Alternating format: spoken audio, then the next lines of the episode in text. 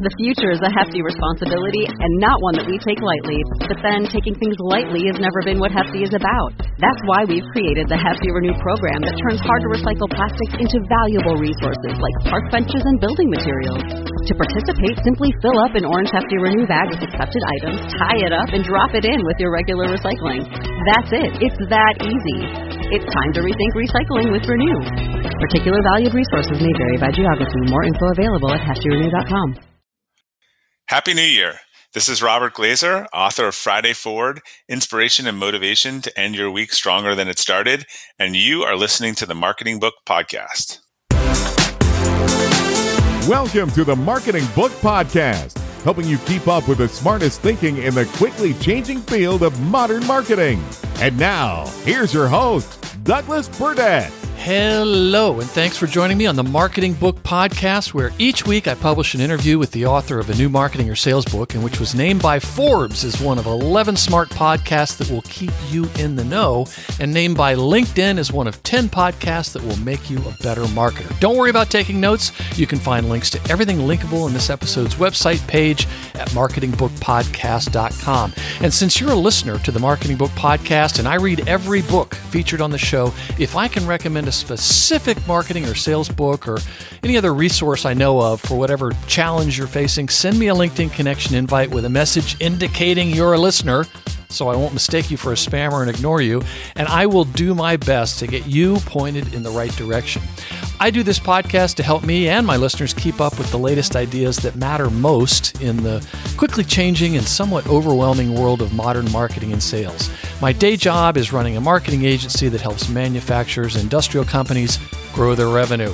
To learn more about the problems we solve and how we do it, visit salesartillery.com. All right, enough yakking. Let's get on with the show. Today, we welcome Robert Glazer back to the Marketing Book Podcast to talk about his book, Friday Forward Inspiration and Motivation to End Your Week Stronger Than It Started, published by Simple Truths, an imprint of Sourcebooks. Robert Glazer is an international keynote speaker and founder and CEO of the Boston based global marketing agency Acceleration Partners. He is the author of several books, including the Wall Street Journal and USA Today bestseller, Elevate Push Beyond Your Limits and Unlock Success in Yourself, and the international bestseller, Performance Partnerships The Checkered Past, Changing Present, and Exciting Future of Affiliate Marketing, which was episode 264 of the Marketing Book Podcast. In what seems like 10 years ago, in January of 2020. Bob is a regular contributor to Entrepreneur, Forbes, and Inc., to name just a few. And his inspirational Friday Forward posts are read by over 200,000 business leaders across 60 countries, over 60 countries each week. He is also the host of the popular podcast Elevate with Robert Glazer, where he chats with CEOs, authors, thinkers, and top performers about the keys to achieving at a high level, which explains why the host of the Marketing Book podcast will never be a guest on that show. And interesting fact the legendary radio shock jock and self proclaimed king of all media, Howard Stern, attended Bob's bar mitzvah. Bob, congratulations on Friday Forward, and welcome back to the Marketing Book Podcast. Thank you, Douglas. The longest, the longest year of uh, stretch of of my life. Uh, yeah, we, we, were we were talking before, saying that was in January. You know, I was thinking that that felt no more than 10, 10 years ago. yeah, yes, that's right. And uh, so, is Howard Stern going to interview you about uh, the book? He, he he is not. Um, you know, he's he's. I, I, lost that relationship through his his divorce since since oh, the, the, the the relationship is actually to Alison. Oh, okay, okay. Well, you know, you're still cool in my book for having. I have, I have a picture. Howard Stern at your uh, bar mitzvah. So when this episode publishes, it will be on the first Friday of the year 2021. And this book is a bit of a departure from the types of marketing and sales books on the show. But after what we've endured in the year 2020, we all need some inspiration for this new year. I would argue more than ever. So I appreciate you returning to the show, Bob. Uh, well, I appreciate you having me. Well, let me quote from the beginning of the book and we're going to go from there. This all started with a simple change I wanted to introduce into my life improving my morning routine. On the heels of a transformational leadership training program, I resolved to get up earlier and dedicate some time to quiet thinking, writing, and reading something inspiring or positive to start my day. This is not as easy a task as it should be in today's world. Many of us begin our mornings reactively and negatively with crisis driven news programming, social media apps vying for our attention, or a pile of emails about problems that occurred overnight. This type of morning can make it feel like the day is lost before it's even started. The problem was, I hadn't found anything inspirational that really resonated with me. A lot of the quote books and other recommended readings and inspiration were a little too rainbow and unicorny for me. so, Bob, take it from there and tell us what happened. Yeah, so so, but I, will tell you the, the the story. But the you know it's interesting. I mean, I wrote that clearly before 2020 uh, the book was finished, uh, even though it came out this year. But I mean, I can't think of like there's nothing you could have turned on the news this year, and and it, it was anything positive or inspiring. You know, from going from COVID to race riots to election uh, stuff. I mean, it's it yeah, it, it's it's it's funny how that that was true. Well. Uh, yeah, so add to that, yeah. true, and that's why this year, as a coping mechanism, we're all going. Trust yeah. me, you and I are both in a line of work where we can work remotely more easily than others. So we've got a lot to be grateful for. And and gratitude is something you do talk about in your book, but it's also why my news diet has plummeted this year.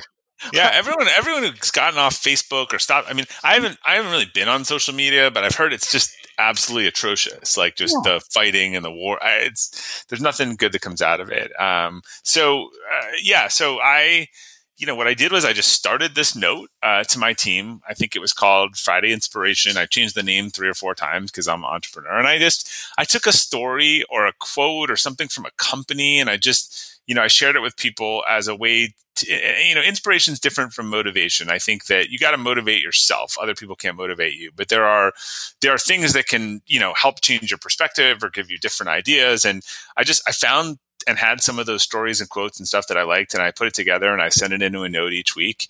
And uh, I really didn't. Your own employees, right?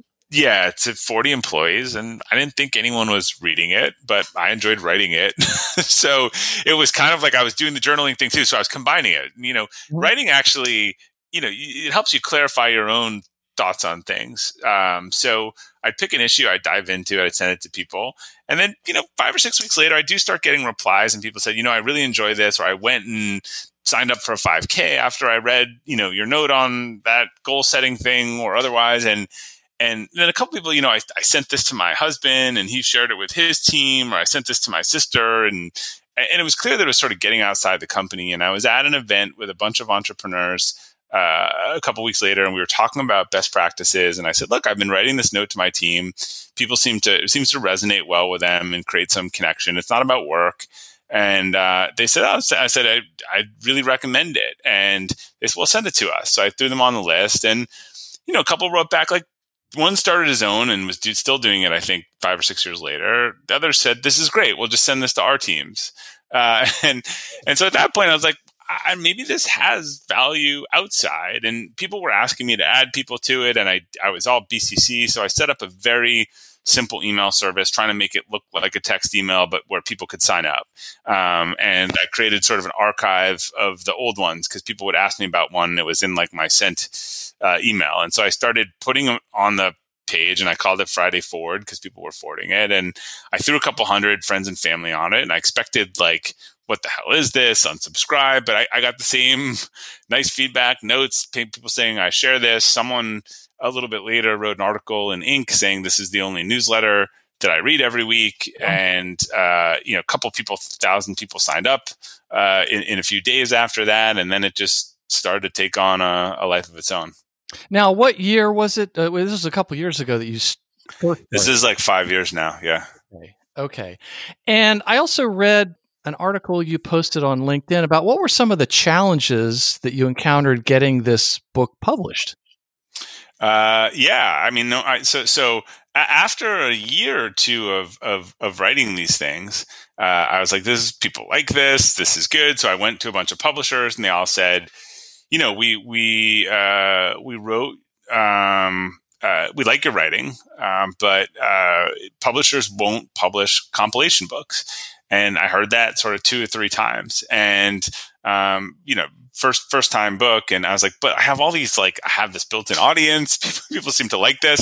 And i think you know i think kind of putting these things together into a book would really have value. And people are like oh but the stories are out there. And i'm like but half the people haven't read them based on the growth. So I, I got a lot of no's. Um, I, I, then was talking to an agent who who said uh, Rick Pascocello, who said, you know what, everything these guys said is true, or uh, girls, and but I, I love your writing. I think there's kind of a deeper story here. Like, what's the story of these Friday Fords? And so I started trying to figure out like what was it about Friday Forward that had sort of changed my life that was making an impact on all these strangers. What what our company was growing a lot since I started it. Like what what were the sort of common principles and it led me to this concept in this framework of capacity building, which actually turned into uh, my first non-marketing book, which was Elevate, mm-hmm. which, which, which used principles from Friday Forward and, and, and, some like the thematic aspects and sort of rolled it into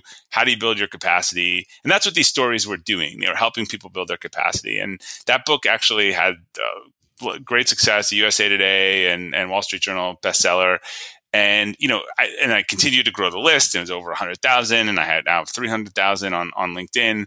And so at that point i had a little more credibility and platform and i went back to the publisher who published it and i said you know i still want to publish the friday forward book these stories but i, I have an idea now. Now organize the 52 best stories the ones that have had the most kind of resonated most with readers and i'll organize them across the capacity building elements so there that yeah if, if if if so someone who wanted the you know stories as the inspiration or someone who wanted the framework you could have one or the other or, or, or both. So so that was the tie and i went back and basically dusted off and and rewrote the book that had been you know outright rejected uh, four years ago. And um, yeah, it's funny how many people say I, I you know I, I, follow Friday Forward, I read it, but I, I, I, liked having it as a book. I always visit, I always envisioned it as more as this journal thing on a night table. Like it's not necessarily a book you read cover to cover. It's not there's no sequential nature between the posts other than them being in certain themes. It's kind of like a little dose when you want to dig in and you know not read rainbows and unicorn quotes but kind of a story that might set some perspective or as i said I, I, think in the book or in one of the things like I, I, feel like i'm the i'm not the creator of these stories but i'm sort of the curator of these stories. Right. And you know the other thing that occurred to me as i read this and i'm one of the few that read it straight through some uh, have. uh, which i hope that's okay. But this was emblematic of so many great content stories where you you just start out and you find your audience and you get feedback from your audience and it gets better and better. It's like machine learning almost. And there was a book on the show a couple years ago by joe pulizzi called content inc. And it was about these companies that actually started out building an audience before they knew exactly what their product was yeah. and that is exactly uh, I, would argue it's it's very much what happened here. And you had started in one direction, and then you got some more feedback, and then it's almost like the time wasn't quite right. So you mentioned capacity building. Can you explain more uh, what capacity building is, and then we'll get into these, uh, you know, four areas that uh, uh by which you organize the book. Yeah, so capacity building, I, believe, is actually just uh, it's the method by which you get better. Um, um, so I think that's the short definition. The long definition is the method by which individuals seek, acquire, and develop the skills and ability to consistently perform at a high level in pursuit of their innate potential. And I think their innate potential is key. I think a lot of achievement and success in life is sort of external pressures um, on us. So there's there's really four elements to it, and if you think of these as like four quadrants of a ball, and if they're all sort of chambers are filled and are expanding, like you're going to have good momentum and mass, and if it gets out of whack, it's going to you know bounce all around the place. So it it starts with spiritual capacity, which which is not religious, but it's about understanding kind of who you are, what you want, and the standards you want to live by. That's really for most people is their core value. core values. Intellectual capacity is how you improve your ability to think, learn, plan, and execute with discipline. So things like having a growth mindset, being proactive, setting short and long term goals, establishing routine and habits and accountability. Uh, physical capacity is your health, well being, and physical performance. And emotional capacity is how you react to challenging situations, your emotional mindset, and sort of the quality of relationships. Um, I would say like that's the hardest one for people. The first three are sort of you know uh, about them. Uh, the last one is really about how you interact with the world. And and so if I use my my race car analogy, is if you're building a race car, spiritual capacity would be sort of designing it like what you want. Intellectual would be building it. Physical would be sort of testing it on the test track, and then emotional would be like how does this thing do when you put it out there with other cars driving 200 miles an hour because it could perform far above or far below the the, the specs. Mm. Well, let's get into those four areas with a little more depth. But before we do, I want to step back and, and, and ask you about something that really resonated with me. And, you know, I've, in life, I've learned it's very true. And explain what you mean when you write that growth comes from being pushed into the area uh, of discomfort, where we challenge our assumptions and our, what you call our self imposed limitations. Yeah, I mean, I, I almost think it's a truism. Like, literally, you know, normally when you grow, you're growing outside of yourself, you know, physically as a kid. Like you, you almost, you, by the nature, you can't grow if you're doing the same thing. And so to do something different or new is, is usually pushing the limits of, of comfort. And I just, I haven't seen anyone who, for whom, you know, that growth just happens within their bubble. Almost the nature of it is outside of it. So I think there's a lot of us who just get comfortable with that and others who just want to stay in our own circle and a lot of those those most of the limitations or fears that we have are put on us by society or ourselves as a result of society like they're not they're not real. They're just narratives that we tell ourselves to justify feeling safe and not pushing and kind of staying staying where we are. Yeah and one of the my favorite quotes was at the very end of the book, uh, the conclusion actually, and you write, "Often our purpose in life comes from a point of pain, but many of us don't make the connection, even when it's staring us right in the face." So, of course, I had to go back in time and think about that, and that's when I realized that Bob Glazer was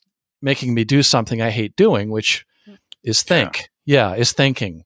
So. Uh, Damn. look, and thinking to those, you know, formative teenage year, I, I, I, I have, I will argue. Uh, my anecdotal, non-quantifiable evidence is about eighty percent of the purpose that I've seen in people comes from a place of pain. Yes, uh, and, and sometimes it's super obvious; it's right in front of them.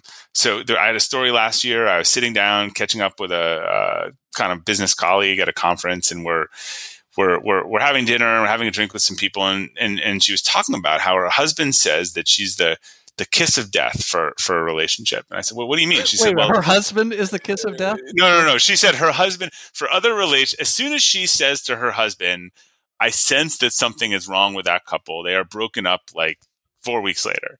And so oh, her wow. husband says to her, like, you're kind of the kiss of death. As soon as you say something, they sort of break up and and so look i've i've had these discussions like a lot of times and so i'm i'm, I'm a little pushy i always give people the out but i'm intellectually curious about this because i've written about this studied it seen the pattern and so i said to her well well let me i have a question for you um, you know what and, and, so she thinks she's like a curse on relationships i said well tell me like what what was the story with your own parents you're like and she's like well my dad just sort of up and left on my mom and sort of kind of stunned and shattered our family mm. and and I said to her, "So, has it ever occurred to you that maybe you're not the curse of death? Maybe you like really like are intuitive into the signs that sort of preempt a relationship kind of being yes. blindsided." And and she looked at me with this like vulnerable look and like and had never made this connection. I was like, "Really? You never?"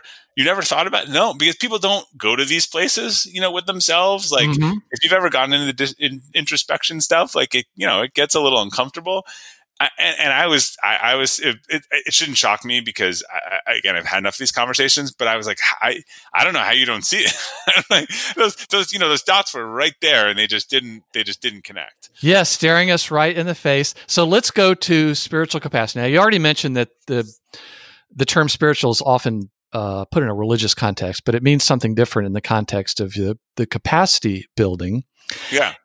And to what you just said, I want you to explain what you mean more. But you say that one of the scariest things about building spiritual capacity is it removes any excuses. Yeah, once once you know who you are and what you want uh, clearly, um, you start to run out of excuses. So most people cannot articulate their core values, but I would argue they're driving most of the key behaviors in their life when they get into these situations.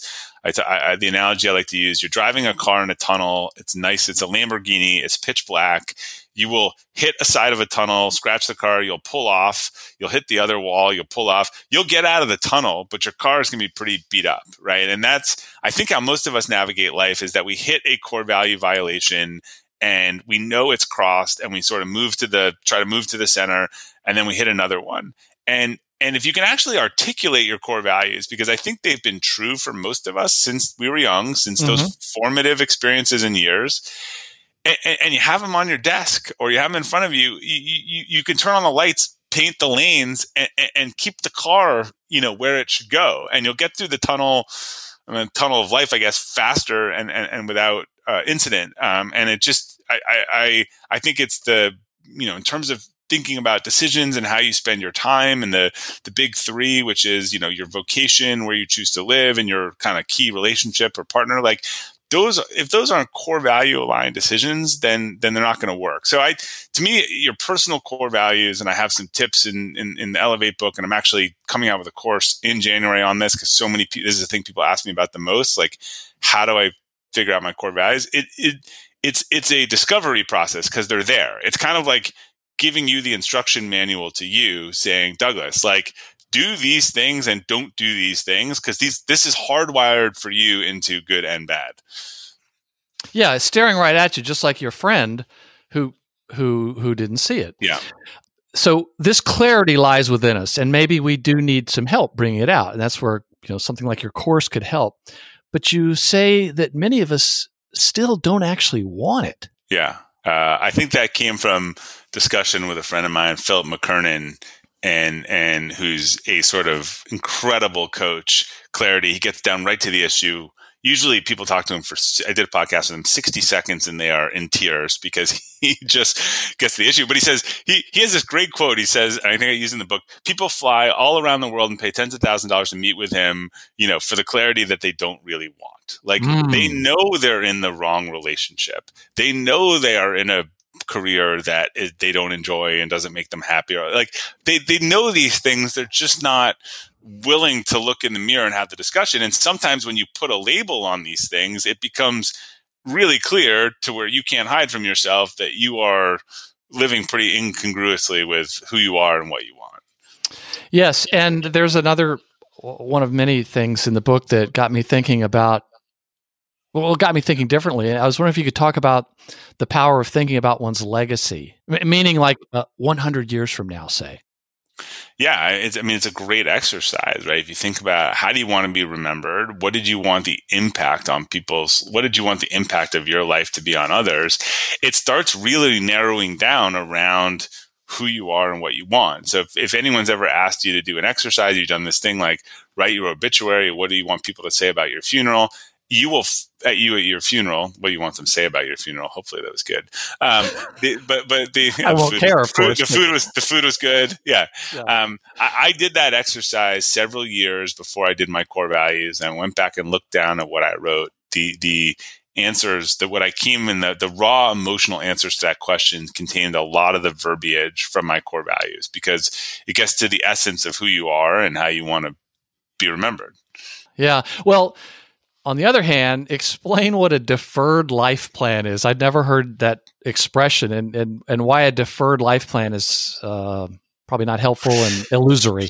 Yeah, I think I first heard that from Tim Ferriss. Uh, and, and, when you think about sort of the past generation, maybe before Gen X, it was kind of like you worked until you were 70, you saved money, and then you were going to enjoy life and have retirement. And like, it sounds great unless you die at 50 or something else happens in the middle. So so rather than deferring all the gratification towards the end, which which there's more risk, how do you start to have an integrative life and and you know do things that make you happy and take trips and not you know not throw out you know the first three quarters of your life for for the last quarter so uh, yeah i think i think tim ferriss used that uh, term in the four hour work week and it always made an impact on me on uh, how you know how to how do you start you know how do you work and live now rather than you know how do you do them simultaneously rather than sequentially right and you talk about this uh, this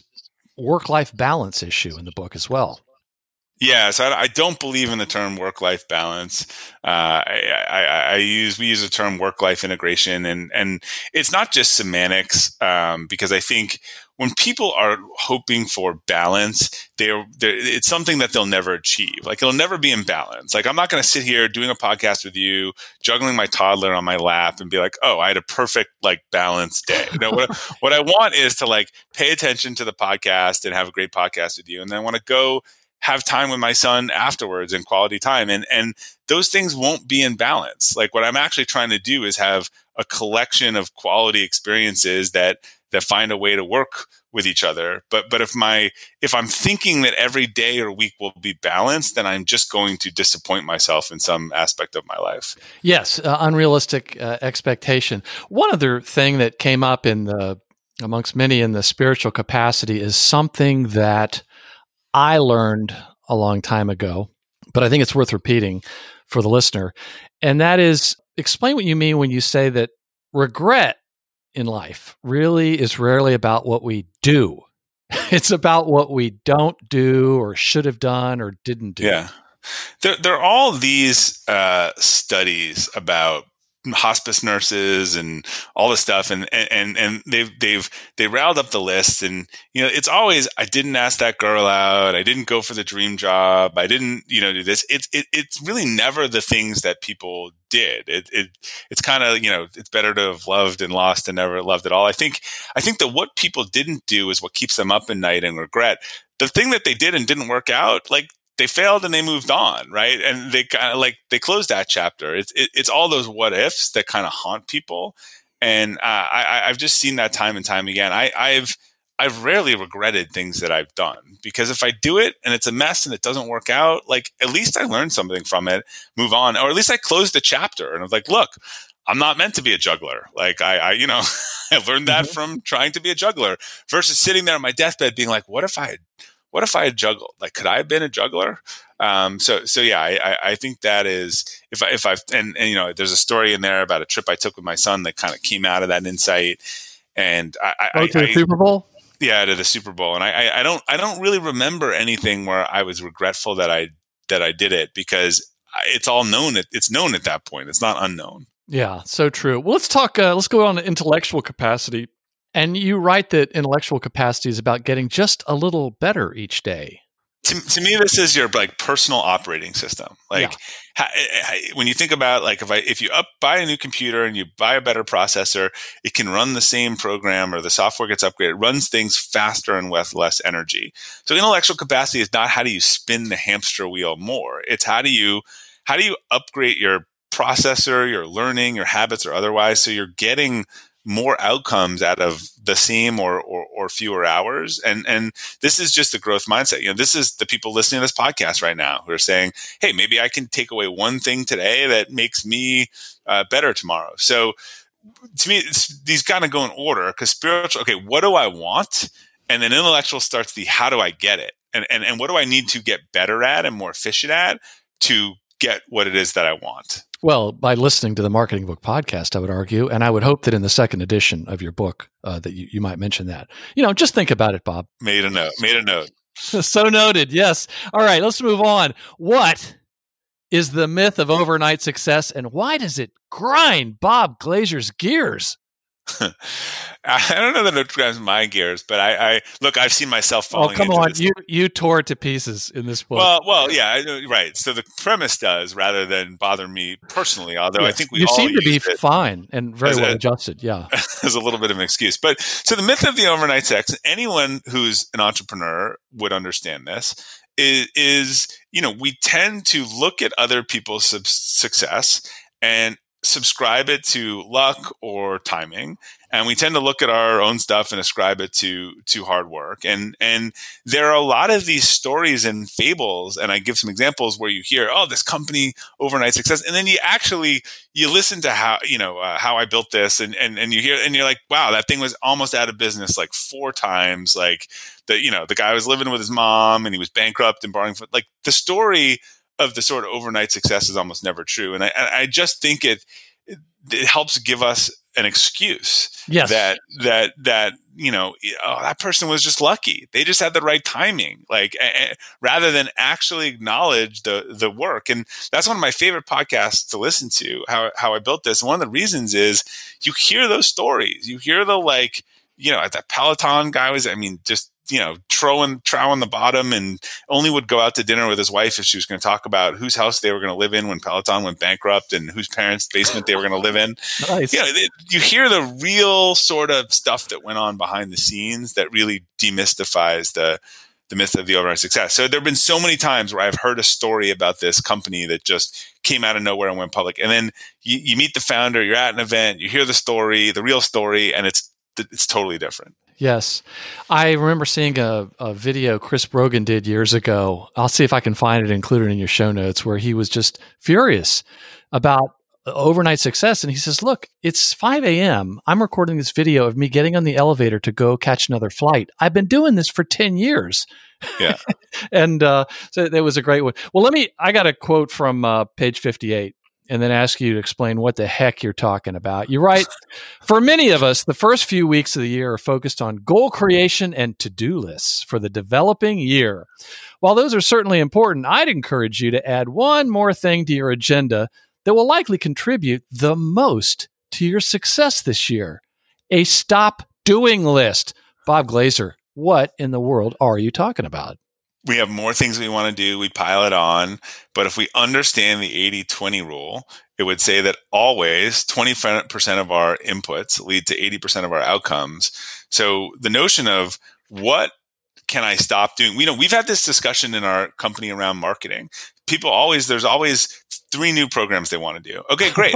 which which of the five so let's cut five of our current ones like let's if let's make a guess about which ones we don't think are adding value because if we're going to try something new what is it that we're going to stop doing and and sometimes i actually think that yeah the stop doing or the narrowing down and and the sort of getting to fewer priorities is actually what people need rather than the more things on their list so true it's so liberating and it really does get you to think about everything else if you can just figure out why you shouldn't be still be doing something. Of course, you have to work in a place like like maybe your firm where management understands. Well, this is personal. I mean, per- there's inertia. Like we just don't want to stop something that we're doing.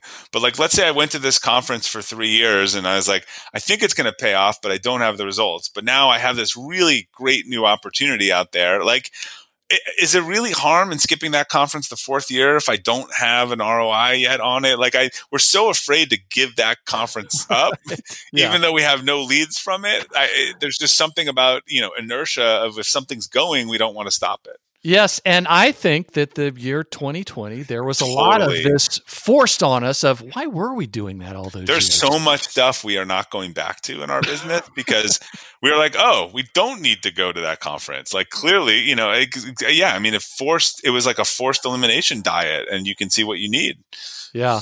So there's a one of the chapters called life hack. I know you didn't intend this, but I was laughing out loud. And I just want to quote from this and ask you to elaborate. You write, These days, everyone seems to be looking for a shortcut or a hack.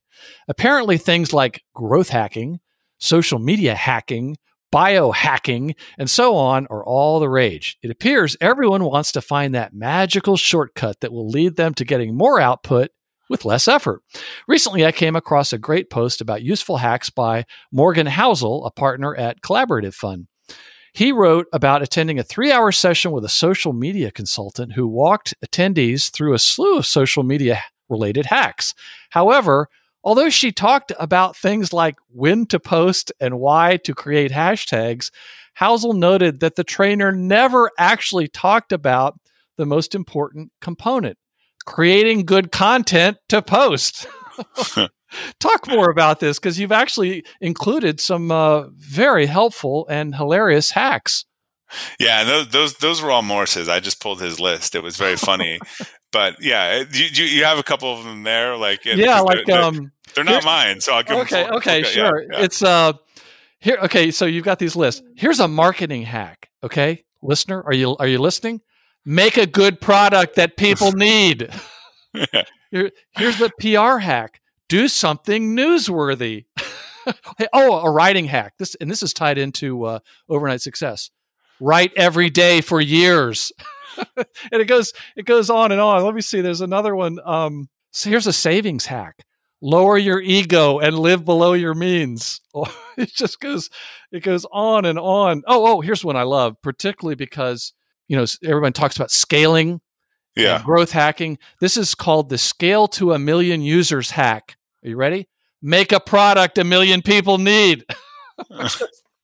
I just thought that was good. And I think there's a certain fatigue out there, unrelated to the inspiration we're talking about in the book here, of, of people are selling a lot of uh, easy buttons or silver bullets or magic yeah. potions. But in their defense, a lot of people are buying them. They're looking for that thing, just like we talked about earlier. Yeah, I mean, look at COVID right now. We know how to stop it, but no one wants to do what they need to do. Like it's like what's the what's the shortcut? Like it's not a surprise anymore. So, you know, we live in an instant gratification world. And I think going back to something I said before, I think there's a difference between understanding the 80 20 and honing in on that and saying, if I'm going to put 80 hours into it, I might as well put 80 hours into the 20% that gets me the 80% output mm-hmm. versus saying, like, how do I get the 80% output with two hours of effort? Like that, that, right? That's the, that's where hacking, I, I, I think that I, there's some good and some bad of hacking. Getting to the core of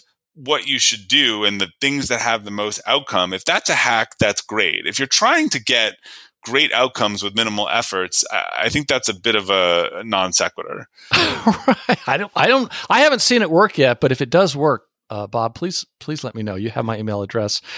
So let's go on to uh, the physical capacity. And again, I want to quote "You're right.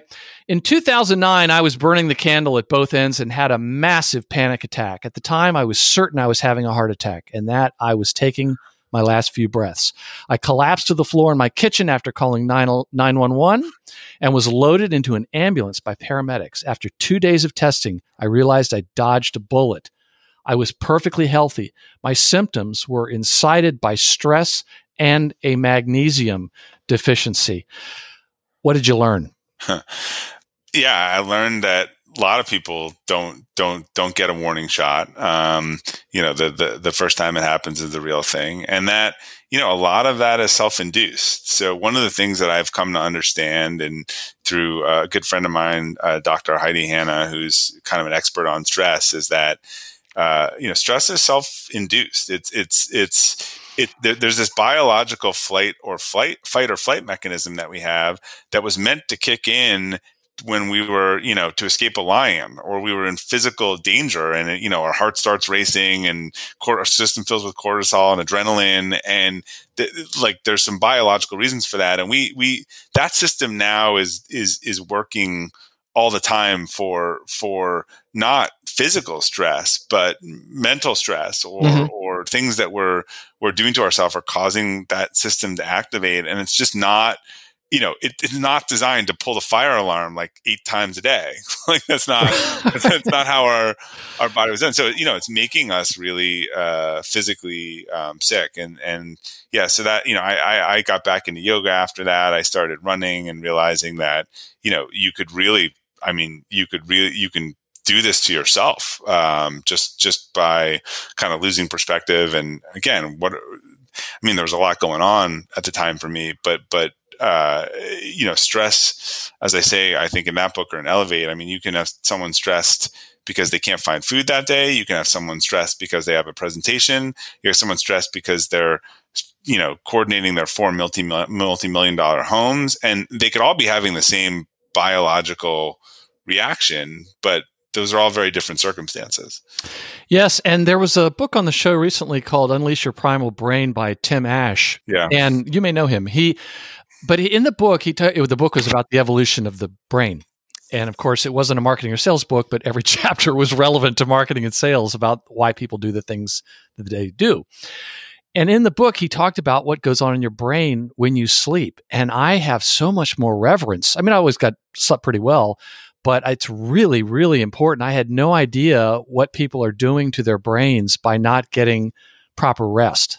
So, yeah. yeah. the, the good the good news on that is I think we have moved from so 10 years ago and the sort of Marissa Mayer, you know, promoting her 140 hour work weeks. I think the CEO 10 years ago was promoting the fact that they did not sleep. Uh, and, and, and I think that narrative has changed. You see a lot of people coming out and talking about the eight hours and how important it is, and people making sort of a, a, a priority uh, around that. So I do think that that is something that has improved a little bit as you have you know leaders out there and people saying look eight hours is important like not not because it's an incentive thing if you celebrate not sleeping then that becomes a badge of honor Mm-hmm. Yeah, and I can remember years ago, my my dad used to brag about how little sleep he needed. yeah. Of course, I don't hear pe- people say that. So let's let's uh, let's wrap up with emotional capacity. Explain what you mean when you write that a common mistake people make is assuming emotional characteristics are a fixed part of their personality. Yeah, I think you know, like like any of these capacities, um, it can be worked on. You can you can work on your relationships. You can work on your reaction to things. Uh, I think a lot of times we misassociate something that we initial stimuli that we don't control with what we do control. And 2020 is a perfect example of that, right? None of us controlled the fact that a global pandemic hit us, but people have reacted very differently, right? Some people have crawled into holes and, you know, acted scared and said, oh, you know, this happened to me, you know, what was me or my business. And other people have pivoted their business and tried new models and helped others. And, and and so you know these are these are things that we can control. These are things that we can get better at. We can be conscious about the people we spend our time with. You know if you're if you're uh, you know jim I said you're the average of the five people you spend the most time with right mm-hmm. so if mm-hmm. you're if you're with a group of na- you know nancy negative people all day long there's no way you're not gonna take on that on that mindset. Yeah. Well, speaking of negative Nancy's, apologies to any of the nice people listening named Nancy. Yeah. What is an energy vampire? Yeah, it's one of my favorite things. An energy vampire is someone, and for a lot of people, unfortunately, these can be good friends and even family. Yeah. But an energy vampire is someone who you feel you feel worse after spending time with them. Um, mm-hmm. So you, you, you, you know, versus think about someone you get together and you feel great. You actually feel worse. They pull energy. You know, if you have only a bucket of energy, like they they take it. They're net energy takers from you. Oh yeah.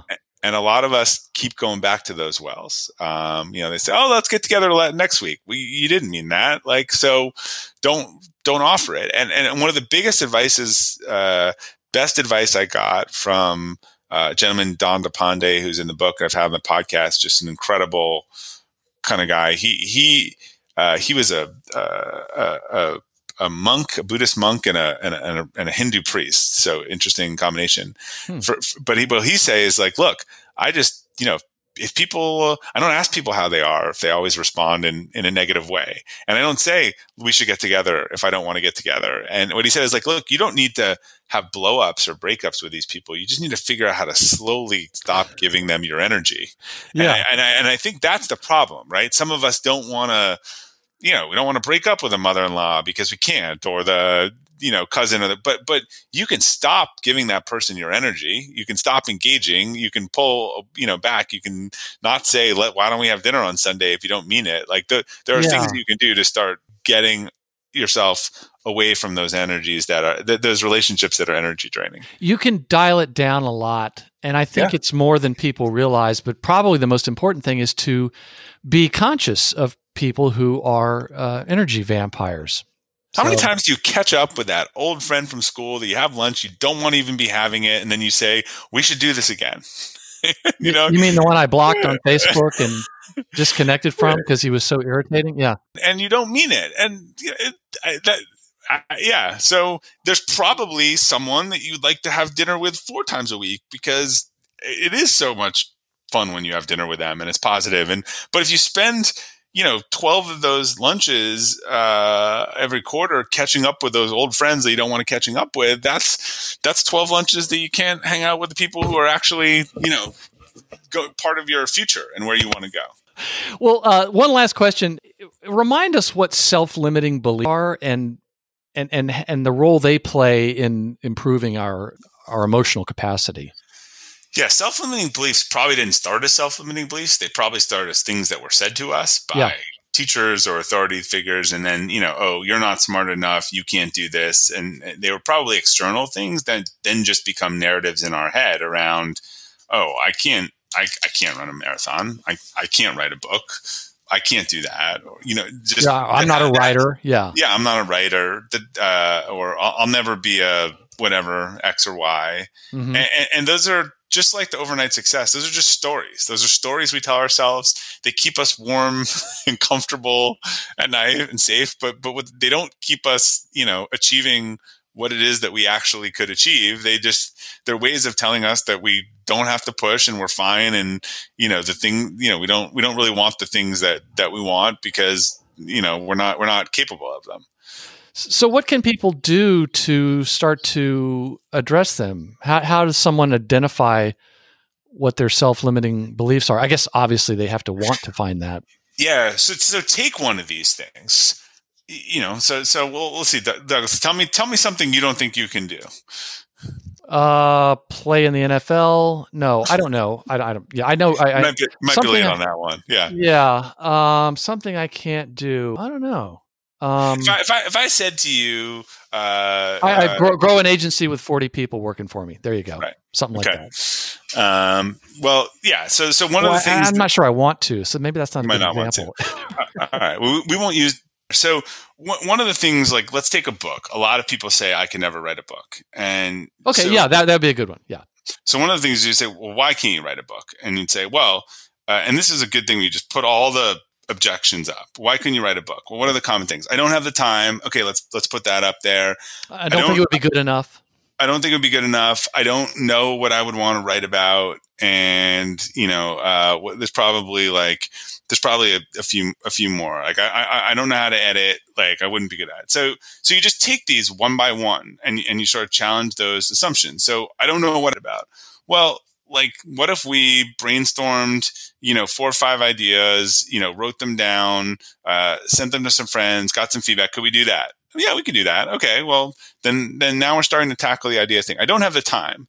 Well let's look at our schedule. We spend a half hour on instagram a day looking at what people are eating. Like we you know we're on tiktok like so it's not that we don't have the time it's just that you know, we're giving the time to other things that frankly we would not identify as important because if I said I've always wanted to write a book, so we say, okay, well, how about, you know, how about we write 500 words a day? Like, can uh-huh. we do that? That's that's about a half hour. That like, sounds like a writing hack to me, Mr. Glazer. Yeah, exactly. Except you got to do it every day. I know it's a hack. It's a, and and and and so now we now we break down the you know that will do that, and then the, will anyone like it? We say, well, like well, let's let's suspend judgment on that. Like we'll we'll, we'll ask we'll, we'll we'll come up with the topics. We'll do the thing. We'll put it together. We'll look what we have. Um, you know, we can oh we can hire an editor, so I don't have to worry about the editing. So right, so so suddenly you start running out of excuses when you pick apart that you know this this monolithic thing of writing this book is not is not like this uh, uh, you know, I always say the things that are mountains, we tend to like just go to our checklist and check off the stuff. And the, the thing that's the big mountain in the distance stays the mountain in the distance because we just don't even take the first step or the second step. So mm-hmm. then it always looks as big and as far. And when you actually start to break down, this is how I wrote my first book. I had the same excuse. And then I was at an event where we made commitments from year to year. I was annoyed that I hadn't written it. And I said, I'm going to write a book by the time we meet next year. That's why I wrote performance partnerships. I literally, the only difference was I went from saying, I'd love to write a book, I'd love to, I'm going to write a book. Suddenly all my energy was, how am I going to write the book? So I started interviewing companies that, you know, were co-writing. I started asking people. I found the right one to help me. Like it just, it was really as hard and as simple as that of saying like, all right, I'm done saying this. Like now I'm going to actually just focus on what it would take to write the book. That's interesting. I remember when I quit my you know, in lieu of a midlife crisis, I gave up a very secure job at a at an agency yeah. and started my own. But I remember what was so terrifying. That sounds like a midlife crisis. I, mean, I don't know if that was in lieu of. Uh, well, yeah, no. But then I finally decided, all right, I'm going to go do it. And I went in and you know announced that I was leaving, and and at that point, it everything became so much easier. the The fear was what was so hard. I, when I finally went in and did it, everything cleared up. I just got yeah. started. So yeah, that was uh, that was that was interesting. So Bob, if readers took only one thing away from the book, what would you hope it would be? I, I hope it would be that like it's really just little things like if one of these stories inspires them or otherwise it's just it's there are little things they can do to start making changes, moving in the right direction. I think the more we commit to these New Year's resolutions and wholesale changes to our life, the less likely it is to happen. I'd much more bet on the person who said, you know, I'm going to start you know writing 10 minutes a day you know then then said they were going to have some whole transformation because uh you know this is why the gym parking lots and other years are normally you know empty by the you know january 17th and you can't get them uh, in, in, in in before that. Um, so yeah, I, I this is there's a lot of stuff here, but you start you read one of these stories, you just start on on one or two of these things a little bit and it's not overnight but 30 60 90 days you'll you'll see some differences. Yeah and in the book i think you reminded us of i can't remember which book it was but it takes 21 days to make a habit. Habit yeah yeah. Yeah. So are there any recent or upcoming books that you recommend or looking forward to uh, reading or seeing come out uh, I've got another book coming out. Um, I, I, actually wrote an ebook during um, uh, all of COVID. We've been remote for our whole existence, 14 years, 170 people now. Uh, so wrote a book on uh, how to how to manage virtual teams. Oh, uh, yeah, I saw that. And and I actually ended up like turning that into a full length uh, book, kind of tripled it, did a whole interviews with CEOs and leaders. It's actually going to come out first in in Europe uh, under uh, How to Thrive with Virtual Work um, uh, with Macmillan in January. So uh, I'm excited about that because I think there are a lot of companies now. It moved from the and what the book addressed moved from the like how do you survive and pivot to like what am I going to do after? Like, are we going back to this? Are we not going back to this? What's my strategy? I think almost every company and leader like needs to kind of figure that out now. Yeah, well, it, it seems like something that's just going to stay with us to varying degrees. Uh, yeah. this, this, virtual uh, workplace. So the book is How to Thrive in the Virtual Workplace: Simple and Effective Tips for Successful, Productive, and Empowered Remote Work. And that's coming out in. That's interesting. It's coming out in Europe first. Yeah, it's coming out in Europe first. Yeah. Oh, it's coming in January twenty first. Yep. That's my son's birthday, so it's all coming together. Soon after that. Yeah, it's all connected. that's, right, that's right. Well, listen, at uh, marketingbookpodcast.com, we'll include links to everything linkable your agency site, your site, your LinkedIn profile, and all that sort of thing. And I hope that listeners will message Bob and, and let him know that, you know, we appreciate him you know, spending some time with us here. And for you, dear listener, if you are listening on your smartphone and you've subscribed to the Marketing Book Podcast on your favorite podcast app, all these links can be found by going to this episode right now and clicking on the show notes link. The name of the book is Friday Forward Inspiration and Motivation to End Your Week Stronger Than It Started. The author is Robert Glazer. Bob, Happy New Year, and thank you very much for returning to the Marketing Book Podcast. Thank you so much for having me. And that closes the book on another episode of the Marketing Book Podcast. I hope you enjoyed it and found it helpful. If you are one of the hundreds of listeners who have left an iTunes review, let me return your kind favor by mailing you some Marketing Book Podcast bookmarks and laptop stickers. Just send me your mailing address anywhere in the world and I'll drop it in the mail.